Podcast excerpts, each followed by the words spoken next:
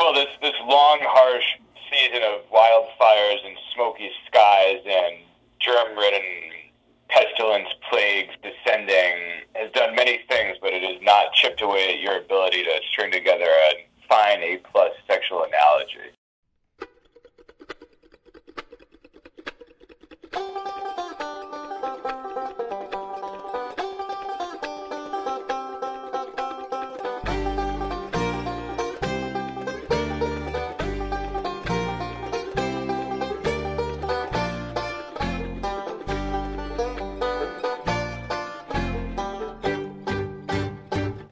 Everybody. Welcome to Landline Podcast.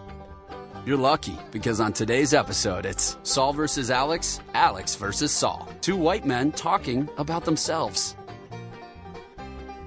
Featuring a career elitist trying to find a purpose for his life, a Jewish male shopaholic, as if that's news.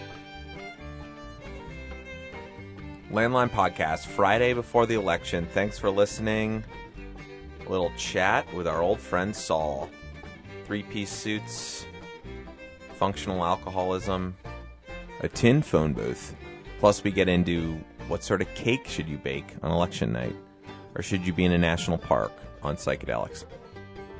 All right, Landline, plenty more episodes coming up. Thanks. You're listening to Landline.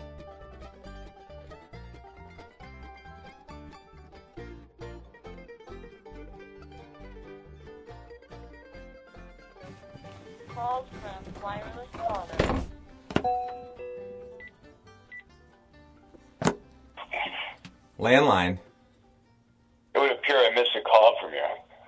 Yeah, we called at the same time. I think our calls like passed each other on the internet. Well, they actually collided with one another and sent us both negative reinforcement. I, I like that theory, and not being a physicist, I won't completely disregard it, but I actually saw that I had a missed call from you on my non landline phone, and then I called you back. Well, thank you. Do you have a landline? No, but I, I hope to in the near future. So soon enough, I'll pass that number to you, and you can grace me with the inaugural phone call. That will be like next level, as they say in the business or in, in the teenage circles. Good afternoon, good evening, I need to have one. good night. Memorize each other's phone numbers. Yeah, oh, I know yours by heart. Um, I won't say it out loud because I know you're hiding from various groups, mostly South and Central American. but uh, um, Yes, keep that to yourself. um, okay, well, I'm so excited about a lot of stuff. Thank you for being on the show. 503-894-8480 is the is the number, but as you know through a text message, I um, dare I I, I, I pray tell I, I'm embarrassed to to uh, admit I it, we've kind of we've jumped an echelon at landline. We are I'm in a vintage phone booth recording this podcast. I have a microphone installed coming out of the ceiling that's like lowered like Michael Michael Buffer at a at a fight and uh you sound good. I think I sound great, other than my nasally voice is now refracting off the pressed tin. Um, so if you didn't like my voice before, you're you're you're shit out of luck now. But I've got mahogany doors with windows to my left that open with this like incredible, well greased eighty year old action, uh, sort of an accordion door. Um, it's it's all happening, Saul. My my wildest dreams have come true. I'm podcasting in, an, in a vintage phone booth. So what's the what's the history behind this booth? Do, do we know its pedigree? Can we trace it back to like a uh, you know fourth generation you know immigrant from you know early 20th century Europe or something like that? Who might be like have a relationship with Thomas Edison someplace in their past? Um, so it is a Christmas present for all you Gentiles. Holiday on December 25th. Um, from my lovely wife and frequent podcast guest, Anna Lucy. And I think we're going to podcast about the full story and the um, you know the full providence of the booth but i do know and i can share right now that it was in yakima washington at a record store for the last 30 years. It was the listening booth at a record store. So i'm not really sure if we came up with if we spent all night with like the best California weed, I'm not sure we could come up with a, a top five list of where we wanted a phone booth for landline to come from that didn't include a record store listening booth. I agree. I think that out of all the sort of um, illustrious pathways that this could have followed in life, um, a record store listening booth is pretty much as good as you could ask for. And I think a crazy guy sold it to her, and some pretty unique moving people delivered it to us for two and a half hours last night, and, and that'll be all on the on the on the phone booth podcast. But um, here we are, more bells and whistles to come. You know, I always imagined my full on fantasy, and of course, this podcast is just one giant fantasy. Um, it, it, my full fantasy was being able to walk into a booth what while the phone rang and flip a light switch and have the entire like sound system come alive, the phone get answered, the recording power up, and it be almost an instantaneous transfer from my home landline to my podcast. But I'm realizing after setting up a few things, and this is really only phone booth 1.0, that it's kind of like, I mean, the best analogy I can come up with is like a vibrator.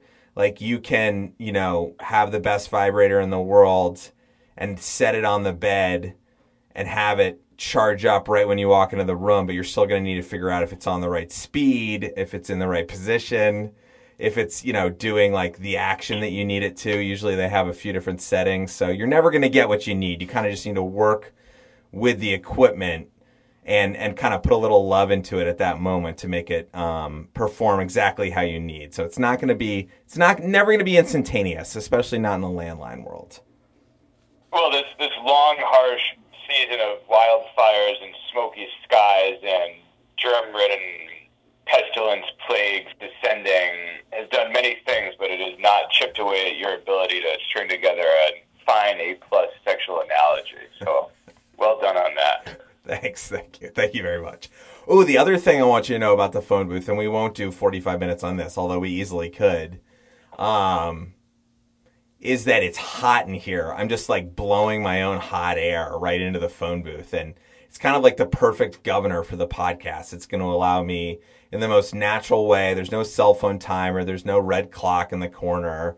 There's no, you know, producer snapping their fingers. I'm just going to know that I've ranted for too long when I physically can't exist in the in in the phone booth anymore. So I mean, given the heat, do you, this is fascinating. Do you have like a, uh, a podcasting uniform now? Do you have like tight spandex short shorts and like some sort of like 70s era jersey? Like, what do you wear when you step in? Wow. Right now it's just sort of kind of a jean pant, a Patagonia. I don't really know what it's made out of. Probably like recycled indigenous sneakers or something like that. And then a a t-shirt that has an organic coffee company shirt uh, logo on it and a hat like a baseball cap, but um, which probably isn't Yeah. helping the heat. But yeah, you're right. I mean, leave it to you, our our true fashion expert, to to ask that question. I mean, what sh- I, I think a basketball jersey sounds cool and airy right now. I mean, that would be great.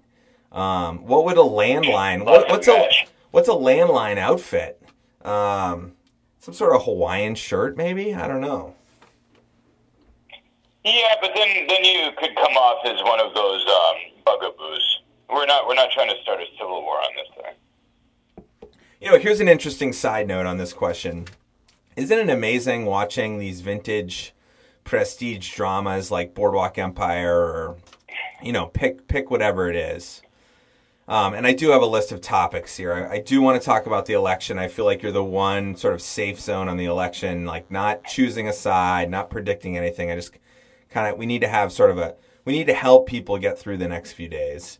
Um, and I want to talk about so. well, if we can if we can do that by analyzing what Nucky Thompson wore for like a spread collar and like tie clip in season three, I'm more than happy to do that. Well, isn't it just amazing watching those shows how those men and I mean women too, they were in layers, but they were just wearing so many clothes regardless of how hot it was. And I just I mean I lived in and they lived in fucking hotel suites. They got to live in hotel suites, like not stay in them but live in them. They moved in, and they usually didn't move out. You know how freaking jealous I am of that. Well, but what?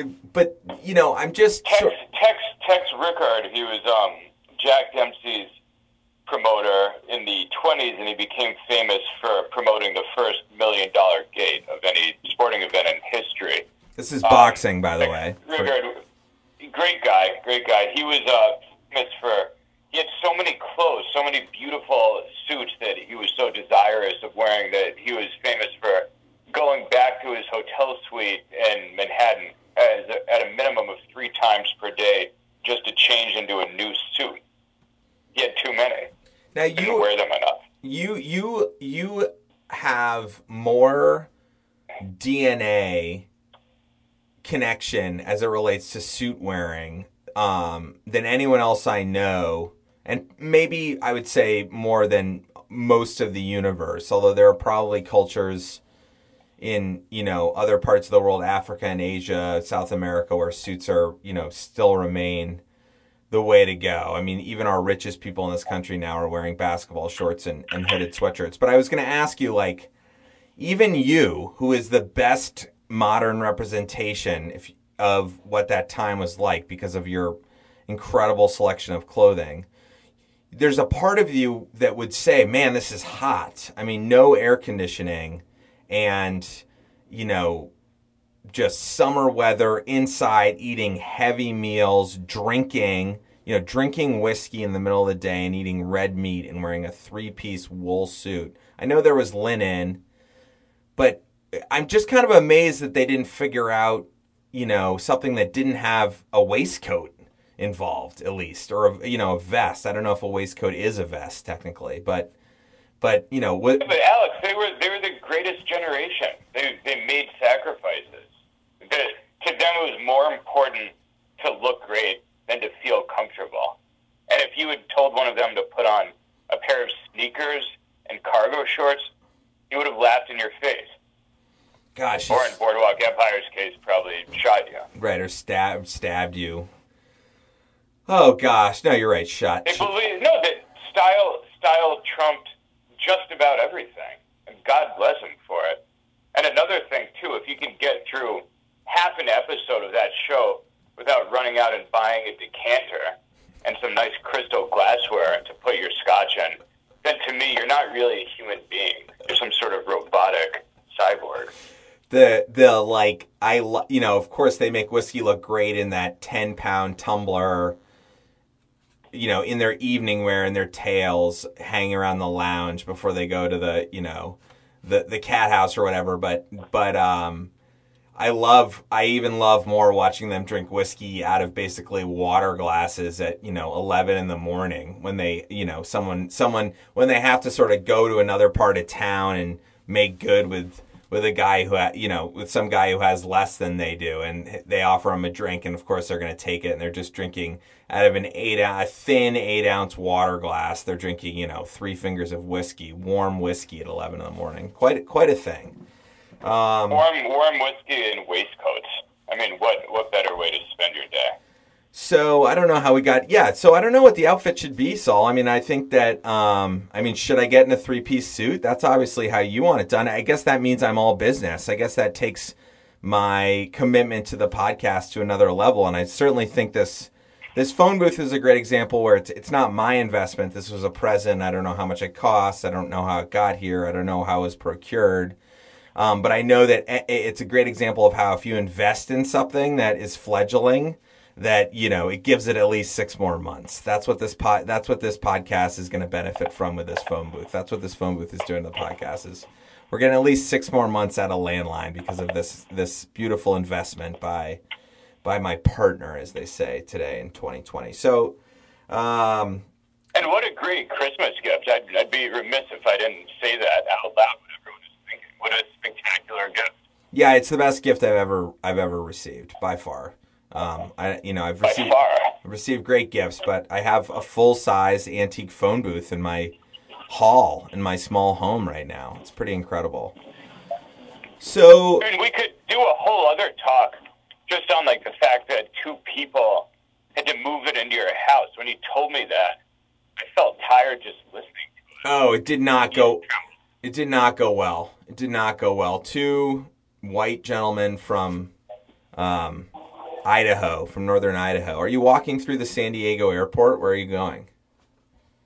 I am catching a nip of fresh air, but if it's uh, obtrusive, then I'm happy to go back inside. No, I think it's good. I think it's great to walk and talk. We'll see. You know, I'll, I'll chime in if it's it's intrusive. So, so it's been a long time, Saul, and I hope you do have some things you want to say. Of course, I'll I'll lead the rodeo here, but um, I I have a couple of things that I want to get through. But I do I, I don't I, I'd be remiss. I don't really get how that works verbally. I'd be remiss, but we could talk about that on another on another podcast. Because what if you are remiss, or what if you're not remiss? I don't know. Anyway, so the election is now six nights away, and I would say, you know, I'd be a dummy if I didn't think that ninety plus percent of the landline listening audience is voting in one fashion, but I know that at least a few and a few important people of the landline listening audience are not, and so. Um, I- you know, I don't really want to pick a side. Um, I voted. I voted for who everyone probably thinks I did, and and here we go. But you know, one thing that occurred to me today is I feel like we should describe a scenario for that bulk of listeners who are nervous, where Donald Trump does get reelected, and you know what I don't want to describe the scenario of how the the the country's going to fall apart and how you know this is going to happen and that's going to happen. I'm just trying to figure out like we might need to coach some people into how are they going to to deal. You might as well prepare for that. And then if it doesn't happen, then you can basically deal with whatever does and you know, you don't need to get excited to be happy. You can just let it happen. But I feel like you might need to prepare to be sad. And uh, I went on this incredible bike ride along the Willamette River yesterday, and this perfect mid-afternoon October, you know, orange sun with that incredible deep blue sky behind it, and changing leaves, and people were, you know, getting their exercise. It was cold in the shade and warm in the sun.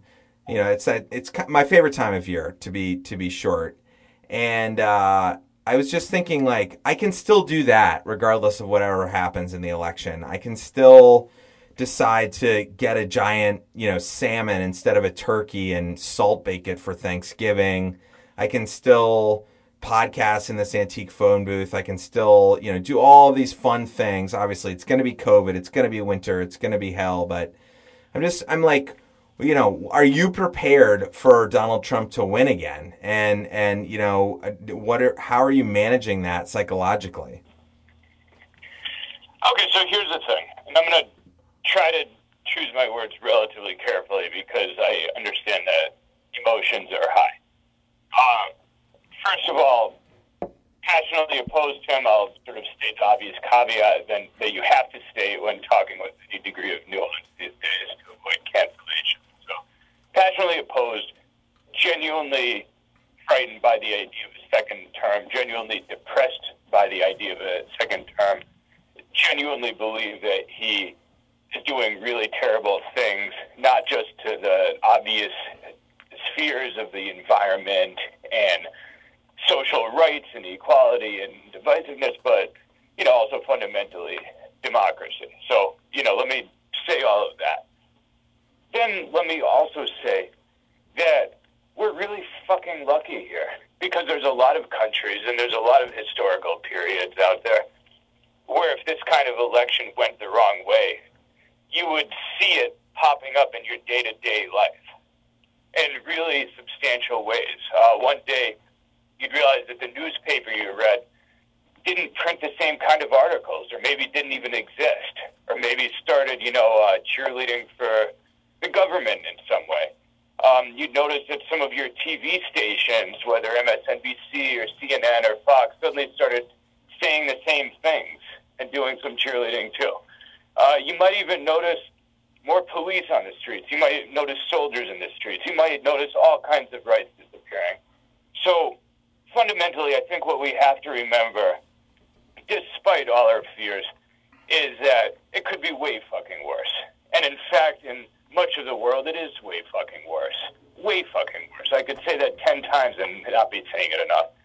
And so if we're looking to stay cheerful about things, factually, day to day, our lives might be more recognizable than we want to, you know, give our political system credit for. And I think that that is something important to remember. We are pretty damn lucky. If that's one takeaway anyone could have when listening to me, we're pretty damn lucky in a historical sense and in a global sense. Especially the people in the sphere of this podcast, right? Like if you personally know me or Yes, absolutely. I've been attract- absolutely, been att- especially us. yeah, been been attracted to listen to this or or you know unattracted to it and to let, and, and therefore you listen. We we're we're pretty lucky, especially us. So I mean, I, I couldn't agree with you more for sort of the demographic of the people that we're talking about here.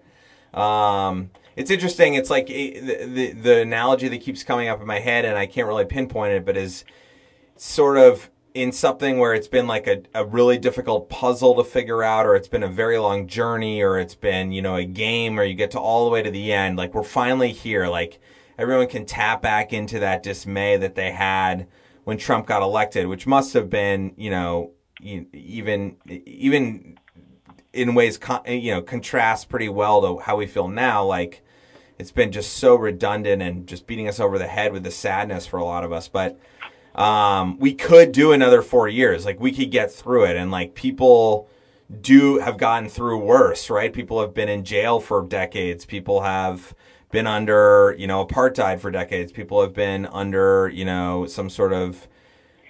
People have had Angela Merkel as their chancellor for 20 years or whatever it is. I mean, not that that's bad. I, uh, well, it must be bad for some people. So, anyways, I, I agree with you. Like, I think there's got to be some sort of value in taking a deep breath, like you have to go back underwater and hold your breath again. Um, and the worst thing that could happen with regard to that, other than it comes true, is that you're wrong, that your expectations are wrong. I mean, um, you know, obviously you have to vote, and everyone should vote regardless of who they're voting for, and that's kind of the most cliche thing that has ever been said. There's there's got to be a sound effect we can play on landline where I fall into something that's been said at least a thousand times on other radio programs, but. Um, I think trying to figure out a way to just not necessarily wrap all of your expectations up in the outcome on Tuesday is is uh, a, a, is a good decision to make. So um, yeah, I don't know. What are you gonna do that night? Like, what do you do? Have you come up with a strategy? Like, do you know what you're gonna cook? Do you know what you're gonna watch? Are you gonna exercise? What time are you gonna check in? I mean, the East Coast results will start being like pretty real way earlier for us where on the West Coast. And like, have you thought at all about like how you're gonna cope to get through that anxiety of the day? Well, I mean, this weekend I'm just going to spend it in uh, the woods, running around a national park eating psychedelic mushrooms, and I kind of want to just stay there. I kind of want to just stay there and come back on like Thursday and be like, okay, guys, what I missed. Wow. That to me seems kind of the healthiest. Just filling one's mind with psychotropic substances and plenty of fresh, clean water. Wow. So, personally, I'm thinking that is the most mentally healthy way. And for those who will point out the irony that I'm using a psychedelic substance to stay mentally healthy, I'd say you tell me what makes you feel better eating mushrooms or reading the front page of the Times for 45 minutes. Ooh. Uh, I know what I'd pick. Wow. So, And yeah, keep anyway, going. Not trying to go on a you know drug promoting tangent, although a couple uh, elections might make some of this stuff slightly less illegal than it used to be. Including in Oregon, I voted to legalize uh, psilocybin as a treatment for PTSD and other mental illness. There we go. I, I crossed the California border to Oregon to make that statement. Now I'm back. So for me, yeah, I mean, what's you know, here's, I mean, maybe maybe what I'll do is this. Maybe I'll maybe I'll sit down in a three-piece suit with a nice crystal tumbler full of good scotch and not watch television because we don't have a television. You know, and like listen to the radio once an hour and just pretend that like I'm I'm listening to a nice soothing fireside chat or something like that. Uh, I think that what I don't want to do is get sucked into a black hole of like staring as you know um, they do their thing on the video screens and the boards for County. By county. You know, it's it's how do how do I want to spend a day? What's going to make me happiest? I think probably like um, doing everything the complete opposite of what I did in 2016, which was living in front of the television by myself for like 10 hours and going to bed feeling like shit because we got beat. So anything and everything I can do. It's a Seinfeld, right? Uh, what do you do when you spend your whole life being a loser, eating, you know, tuna on rye? Uh, you switch it up. You do pastrami on toast. I think I flip those two sandwiches. But you get the idea. If something's not working, do the goddamn opposite. Yeah, I mean, I think that, and your sound is, um, it's been good. It, it just waved a little bit there at the end, but, um, but you don't have to like run home. Just, just, uh, I don't know if you can pinpoint it. So, I, we just got a fire. had stopped walking did it. So we got a fire pit, um, and you know, I didn't do what I should have. I didn't go on Craigslist and buy, you know, a a seven thousand dollar used iron fire pit that was forged in you know a Southern Oregon forgery in eighteen ninety. Um, but I did go to Lowe's and buy something that was manufactured in China and stunk like toxic chemicals when we first lit a fire on it. And so call the landline 503-894-8480 if you want to call me a hypocrite because I certainly am. But um, we have a fire pit outside now. I feel like you just maybe dawned in my mind, if that can be a verb, uh, the importance of potentially lighting a fire and spending some some time outside. I mean, I think that the takeaway of what I'm trying to say is connecting with the natural elements when something is so cerebral, right? I mean, the vote counting, the projections, the exit polls, the lawsuits, the televisions, the tweets, all of that is all manufactured. Like that didn't that was not an organic creation of the distance between the earth and the sun, the amount of water and the amount of hydrogen and carbon on the surface of the planet. That was completely something that our brains, which are incredibly powerful, have made up. That the intensity of the election night has to be around immediate understanding of what's going to happen. I completely empathize with everyone. I completely understand why everyone wants to know as soon as possible good news. But I think just the simple act of going outside and lighting a fire in a fire pit, taking a walk in the neighborhood, connecting with the fact that it's going to be, you know, a waning moon that just came out of full on Halloween and that it's a beautiful time of year with a little bit of nip in the air. We remember that the world isn't so hot that there aren't chills still and that might calm everybody down a little bit. So, you know, I, I feel you. I think that that's a smart idea. I think making a, like, having a cake to bake or a pie or a banana bread that comes out of the oven isn't the worst thing in the world either. Like making yourself have to get up and check something with a cake tester or go and stir the chili could bring a little bit of, uh, you know, normalcy to your routine.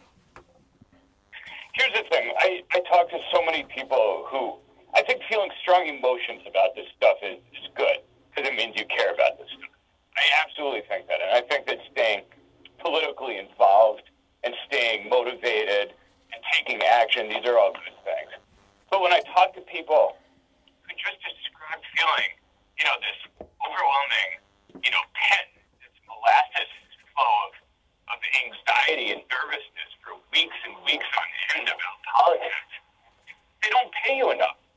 And in fact, unless they're unless MSNBC is paying you to sit there and make it your business all day and talk about it, or unless you're uh, getting paid by a newspaper to write a column every week, I mean, you literally don't get paid enough to, to do that. You can, to me personally, I don't want to say you, I don't want to tell anyone what to but to me personally, these these week long binges, like alcoholic binges, but binging on political misery and gnawing anxiety, is that healthy? Is that healthy for anyone to be feeling or swamped by?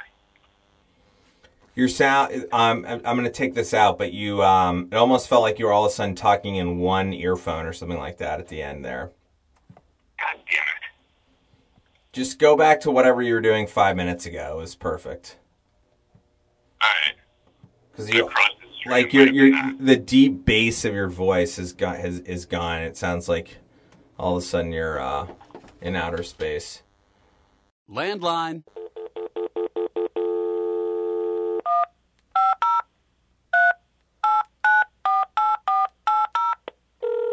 You have 39 new messages, 27 saved messages. Main menu. To listen to your messages, press 1. First voice message. Alex, Anna, thank you so deeply for making landline. Um, for some reason, I we've been friends uh, for a long time, and I have never actually listened to the podcast. Um, and I don't know why.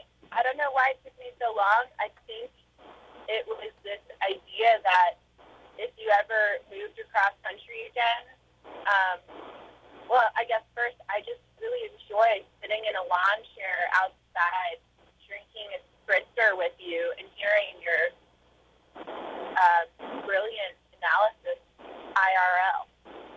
Um, and so I think I was holding on to these landlines as little treasures that if you ever moved across country that I would put a boombox in my backyard and sit in a falling apart lawn chair and have a spritzer and just listen to them just to hear your voices and your thoughts on things. But now that I've listened to them, I really feel like I need to listen to it to know what the future is going to be.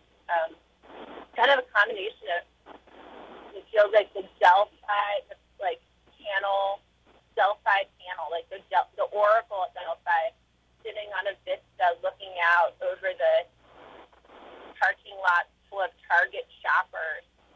Um, so there's a truthiness there, but then it also just feels so refreshingly salty and palatable. So anyway, I just laughed a lot and then peed a little bit and then cried because it's such a great art form that you have tapped into. And I keep I hope you keep making them. I love you both. Bye. End of message. To erase this message, press 7. To save it, press 9. Message erase. Landline. So, do you want to talk about Sober October? Yeah, let's do it. Why not? How's the fruit fly problem in Oakland, by the way? You know, it's surprisingly annoying. Uh, I actually was doing dishes this evening and saw a little crowd of them. I can't get rid of them. I feel like fruit flies are the next deer tick. I think this is landline breaking news. I I mean, it's one thing that I compost so much food and I guess that's my problem, but we did a full like head to toe cleaning of all the shelves, all the spice racks, all the corners of the counters. And there's there's at least 3 there's at least 3 fruit flies in this in this giant hot phone booth that I'm recording this podcast in right now. So they're pestering me. I, but- I thought they'd gone. I thought they'd gone out of fashion. I thought fruit flies were unfashionable and just not around anymore. I think they're on the west coast. I think they're back in fashion. I think we should give fruit flies their their their uh, due. I, I would think that they'd be gone by November first, but I don't know if there's any fruit fly experts out there. 503-894-8480. You call in and tell us about fruit flies because it seems to me like they come inside the house right when the weather turns cold. All right, so Saul, but you I mean, they have, they have remarkably delicate constitutions. I mean, there is the saying, uh, the constitution of a fly. You know, that saying had to come from somewhere. I mean, you'd literally think that one good chilly night would just take out the whole population until the following year. Yeah. But then you got to leave your your windows open. We do the um the two tricks we do are the saran wrap over the bowl with the cider vinegar and then you poke hole you poke holes in it and the flies are they can f- they they can smell fruit flies I found from the internet, one of the internet's redeeming qualities finding information out like this. Fruit flies can smell up to a kilometer away. So Fascinating. so they will smell the cider vinegar and they go inside, and then they they're too dumb. Their sense of smell is great, but they're too dumb to figure out how to get outside again. Um, they don't know about tunnels. Obviously, they they can't smell a tunnel from from a micrometer. So um, they skid. They go into this. feel, I feel like that stuff, though, it's like chemical warfare. Like, are, is the end worth the means? Well, I I just think that at some the thing about fruit flies is that they grow exponentially. So you're like, oh, this is quaint. You know, this feels just like 1970 in the Hudson River Valley, where I'm taking my gal up upstate and you know, like Annie Hall. I'm gonna show. I'm gonna cook lobsters for her for the first time. There'll be fruit flies and. I'll get to have sex three times a day. Well, like it turns out if you go to bed with those sweet thoughts in your head and you wake up the next morning, there's 10 times as many fruit flies and it's time for the chemical warfare.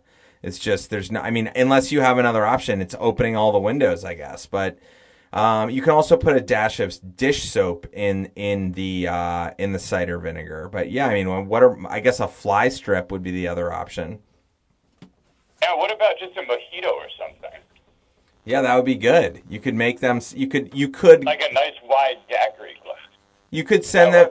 You could send them down to the to the underworld with something delicious, like like a uh, a mojito. That's a great idea.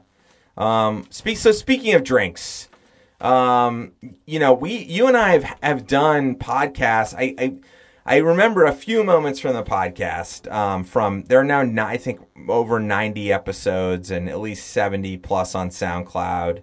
Um, wherever you can find your podcast, you can find Landline. No, no website, no Twitter handle, no Instagram. 503-894-8480. If you want to um, send us a letter, it's 3860 North Melrose, Portland, Oregon 97227.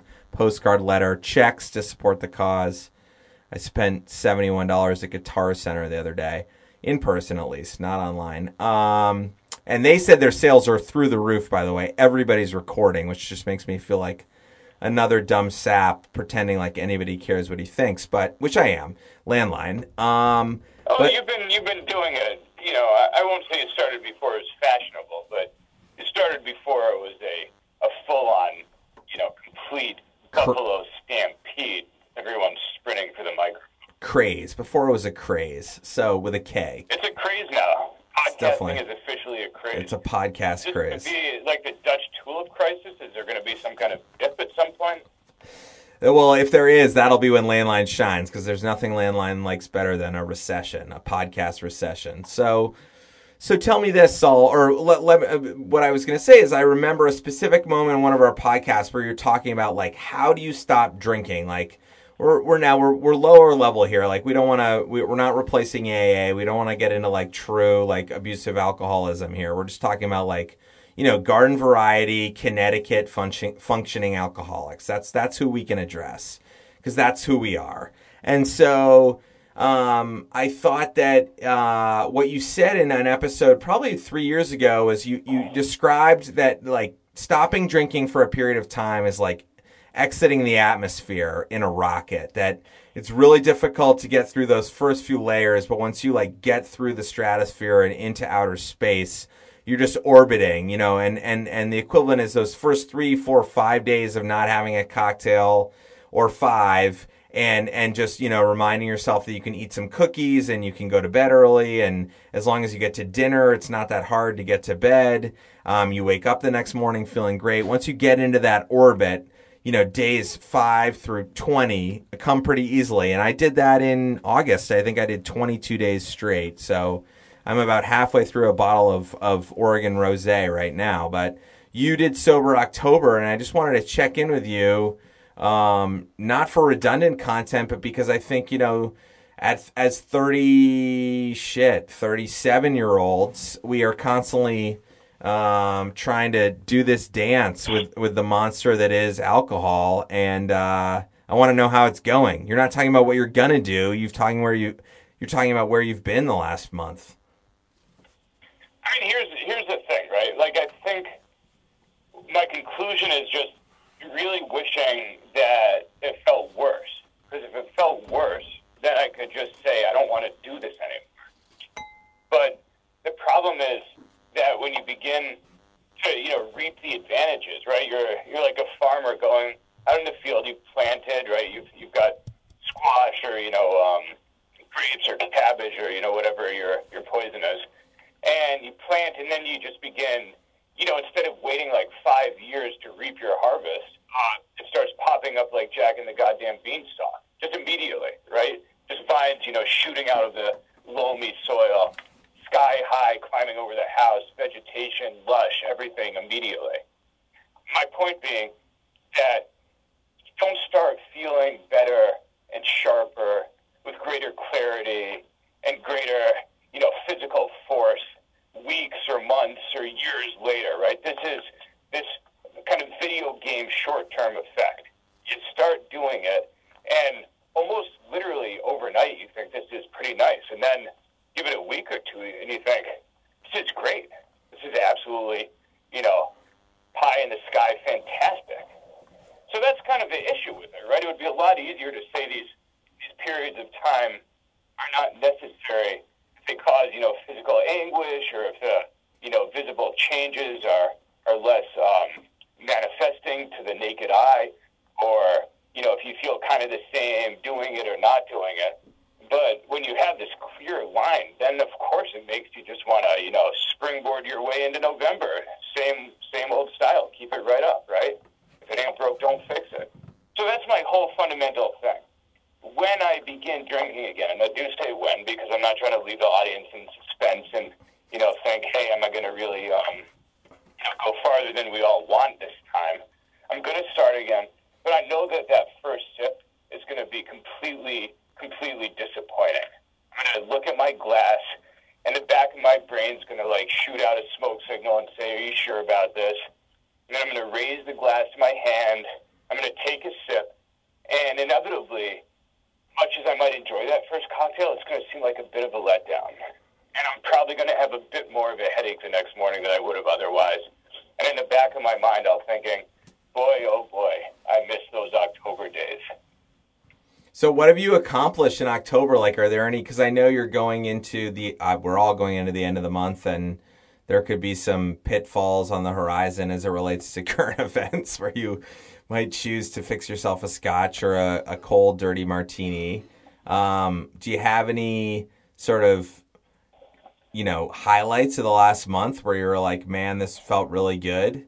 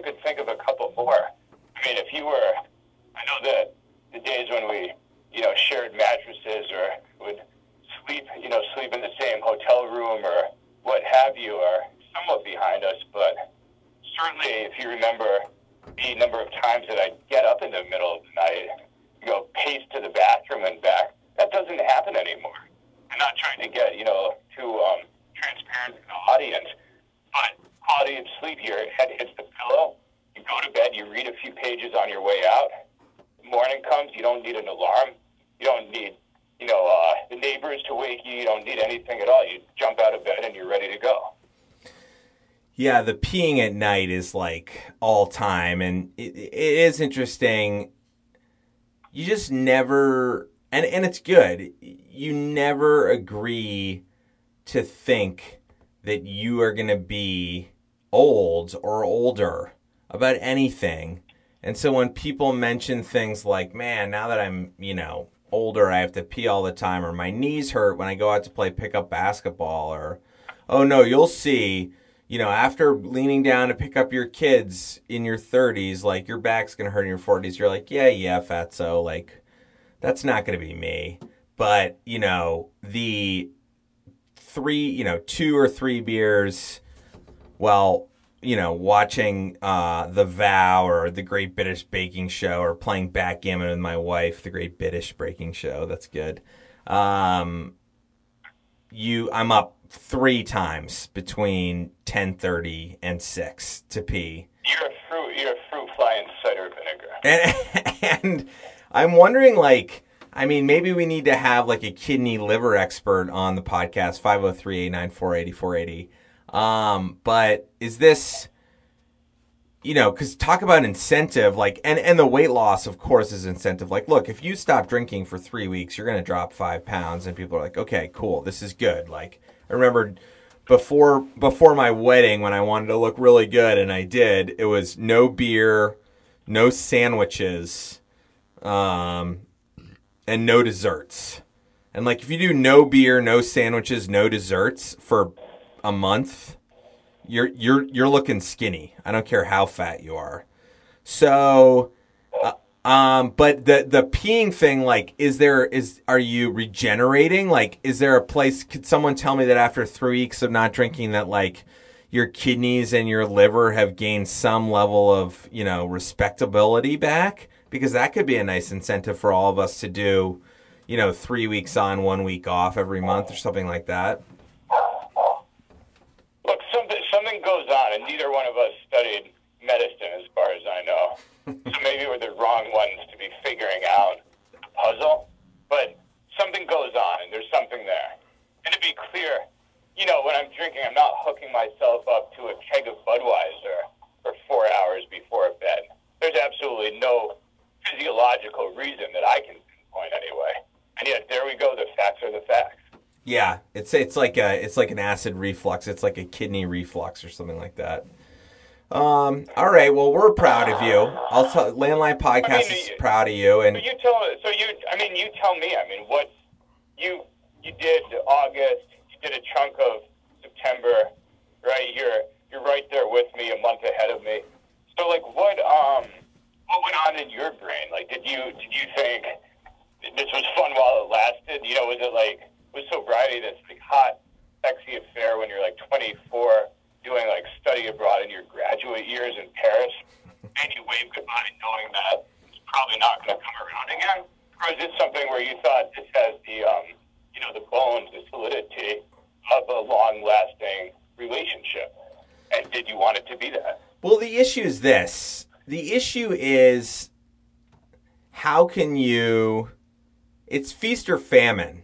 Like, you know, you show me somebody who says they just have a glass of wine three nights a week and I tell you that person is make believe or I don't want to hear about right. it. I want to be I want to be like the insurance companies who who say, yeah, sure you never go over 60. Let us plug this like electronic, you know, laser beam into your dashboard and record the data for ourselves. Those those people who say I have a glass of wine over and out, done deal. Let me let me let me put a webcam in your wine glass 24 hours a day for a week and see what happens. I think you know a few things. One, the the I want to you know I um I wasn't ready to try to make it. It's it's a lot of it's it's a lot of pressure to have it be continuous forever. Like you do want this. I, I well I don't know. Sorry for starting and stopping to all the listeners, but it's a complicated issue and it's it's pretty real. Like it's like if okay if I'm never drinking again, does that mean that I'm an alcoholic because I can't handle it? And so do I want to go down that road? And, you know, that's like some cousin of, of agreeing to go to therapy or, or agreeing that, you know, I don't know what the other things would be that you need to like go to a weight loss consultant. It's like a big announcement to the world that you have a problem. And so to not drink for 25 days or whatever it was, 22 days, it, it, to then never drink again, it's almost like you're then admitting that you can't drink again. And so that's a challenge. Whereas they're like, oh, I can do this, so I'm going to have another beer. um, because it's a beautiful September sunny day and we're at a party and I want to have a beer and I just showed I can handle it, so I'm going to have one. But no, I mean to answer your question, it felt great. It was easier to do things. It was it was easier to it, everything you said is true and I concur. And I think that um, I, you know, drinking alcohol makes me feel good. I think everyone, uh, uh, everyone avoids saying that. And like right now, a lot of stuff feels pretty shitty. You know, being trapped inside your house for 10 days because the, because the wildfire smoke is so thick you can't go outside and you're watching your three year old kid not understand why they literally are not allowed to go outside in the natural environment is enough to make you be like, I'm going to have three beers tonight because I'm going to feel good after that. And because, you know, there are only so much, so many things that are going to make me, make me feel good. COVID, the election, you know, all of this stuff. It's an intense world right now. And sure, I know alcohol is a depressant, but there is some sense of relaxation and joy that comes out of drinking. And so, I don't know. I mean, I think I'm trying to look for, like with everything else, I want to have a super successful podcast that has no social media and no marketing and no advertising and just naturally spreads like wildfire throughout the universe by people meeting good people at, uh, you know, outdoor spaces where they have a heart to heart conversation and mention landline podcast and remember it and listen to it. It's the same way with alcohol. I want to be able to like, have this like experience with alcohol where I'm eating a delicious dinner on a beautiful night with a great group of people laughing and having like a, a sexy, real, visceral bottle of wine that is made from the earth by people who align with my values and is a representation of, you know, living to me. And so it's it, without that, I, I don't know. So much of my life has been around the the cultivation and enjoyment of what Mother Earth provides, that taking alcohol out of that, I don't know how to fully create my image of myself without it right now. Um, but I would say to your point, being sexy and fit and, you know, aware and funny and productive and having twice as many podcasts and making more money and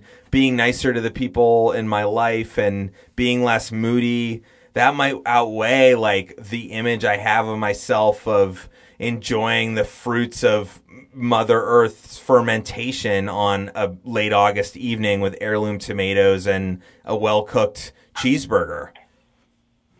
Right. I mean, when you were describing that scene, I, I was thinking of those old, you know, glossy magazine ads back when people were able to show tobacco in magazines, God forbid. And right, those Parliament commercial or those Parliament pages where you'd have like a, a cool, attractive, like you know, Mediterranean-looking couple standing in like a turquoise swimming pool, you know, smoking a cigarette while like a um, schoolboy like ran to like fetch them another gin and tonic, right? And you'd see those ads, and then of course you'd run out and get a carton of Parliament, and then you'd wake up in your mattress by yourself the next morning, smoking and wheezing, right, with like a disgusting ashtray right next to your hand. And the first thought that would come to mind is, where's my goddamn swimming pool? Where's my pool boy? Et cetera, et cetera. So the vision not always matching up to the next morning reality. Yeah. Well, here we are. I mean, I think it's it's a work in But I get it, man. I get I, I get what you're saying, and I think that I think what would scare me most if I went a year instead of a month as I toy with is that then I really would say I'm you know can I can I turn this train around right a year in and you think you've you've stored up an awful lot of days not doing something and maybe is it better just to just keep on going out of the station. I visited you know one of our mutual best friends right at his lovely house in Napa the other Yeah, Tim Tim, this was Tim the Craigslist Yeah. winemaker. He's known well on Landline podcast. Yes. Now I'm going to tell a story about a sex scandal, and you just ruined the anonymity. But anyway, um, I was there, and the you know the, the there is there's it's hard it's hard to find a better location to drink better wine, right? You know, going going for a lovely dinner with you know my best friends, right? His wife, who's a dear friend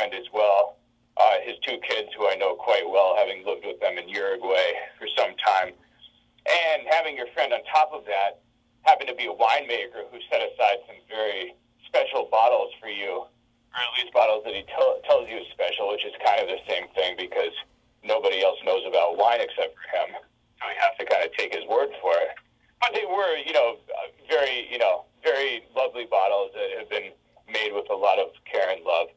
And I had to say no. And that was certainly disappointing to me. It was kind of, you couldn't ask for a, a better evening upon which to consume and pop a cork. Can I honestly say I had less fun uh, not imbibing? I don't know. I, I asked myself that question driving home.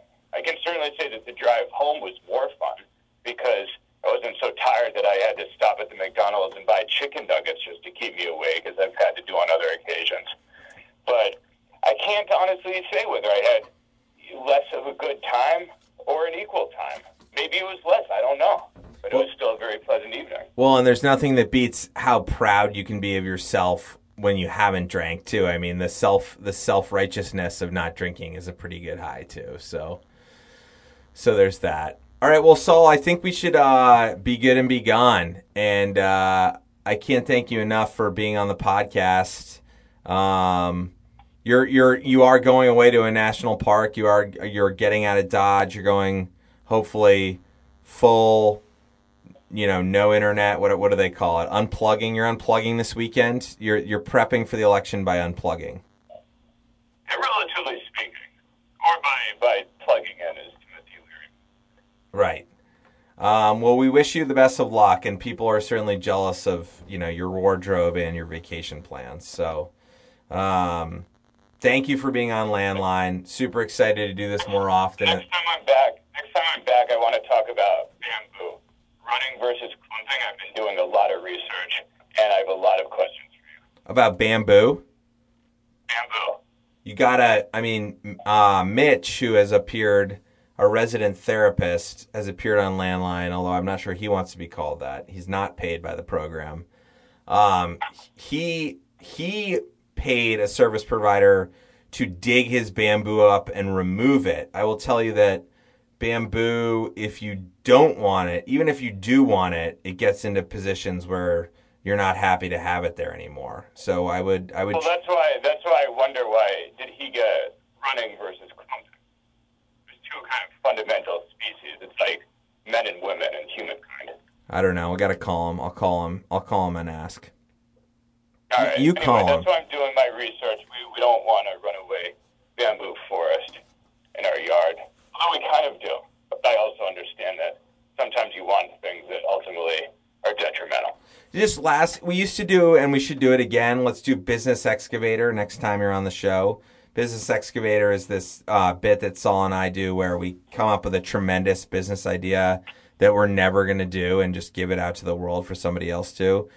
So this isn't a business excavator per se, but I will say in the business excavator, you know, world of landline, the gentleman who played on our indoor soccer team with Mitch and I, who helped Mitch with his bamboo, his entire business was digging up bamboo from people who wanted to get rid of it and getting paid and then selling it to somebody who wanted bamboo installed and getting paid for that.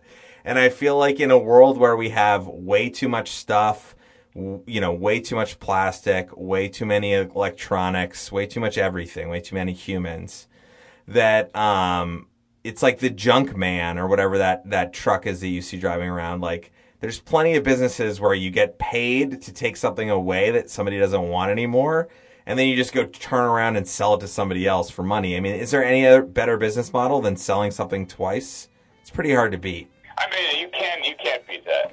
And, and I only wish that I had received a 25 foot box from UPS just full of Mitch's bamboo. exactly. All right. Well, um, be well, have fun, and uh, you know, do good. I don't know. I guess I have to come up with a way to get off landline. Thanks for being on the show. All right, you have a good one. Bye. Bye.